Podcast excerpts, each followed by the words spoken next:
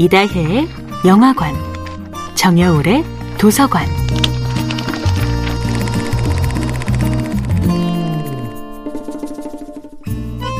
안녕하세요. 여러분과 아름답고 풍요로운 책 이야기를 나누고 있는 작가 정여울입니다. 이번 주에 함께하는 작품은 캐서린 스토킷의 소설 헬프입니다.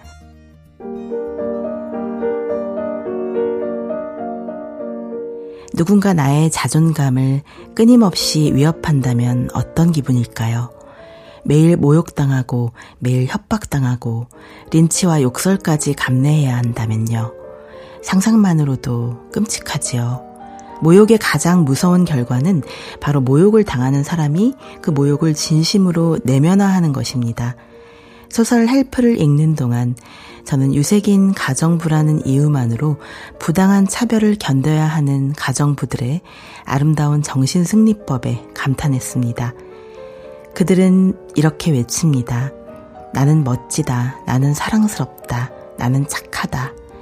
아침마다 죽어서 땅에 묻힐 때까지 이렇게 다짐해야 해요. 자신에게 물어봐야 해요. 저 바보들이 오늘 내게 짓거린 말을 그대로 믿을 것인가? 그녀들은 금방이라도 무너져 내릴 것만 같은 스스로에게, 고통받는 타인들에게 그렇게 절규합니다. 아이빌리는 베이비시터 역할의 도 같은 흑인 가정부입니다.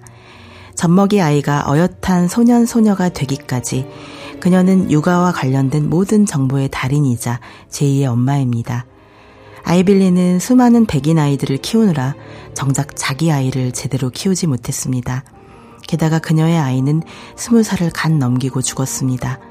사고사였지만 백인 의사들이 유색인을 치료하면 안 된다는 나쁜 규정만 없었어도 살아남았을 것입니다. 아이빌린의 절친 미니는 요리의 달인이지요. 그녀의 요리를 맛본 사람들은 결코 그 천상의 맛을 잊지 못합니다. 하지만 미니에게는 치명적인 약점이자 장점이 있습니다. 속에 품은 말을 참고 참다가 기어이 뱉어내고 마는 것입니다. 백인들은 그녀의 당돌한 충고를 듣자마자 그녀의 모든 장점을 잊고 그녀를 재빨리 해고하곤 합니다. 미니의 어머니도 가정부였습니다. 할머니도 노예였습니다. 아마 이대로 가다가는 그녀의 딸도 가정부가 될 것 같습니다. 의사이자 철학자였던 프란츠 파농은 이렇게 말합니다.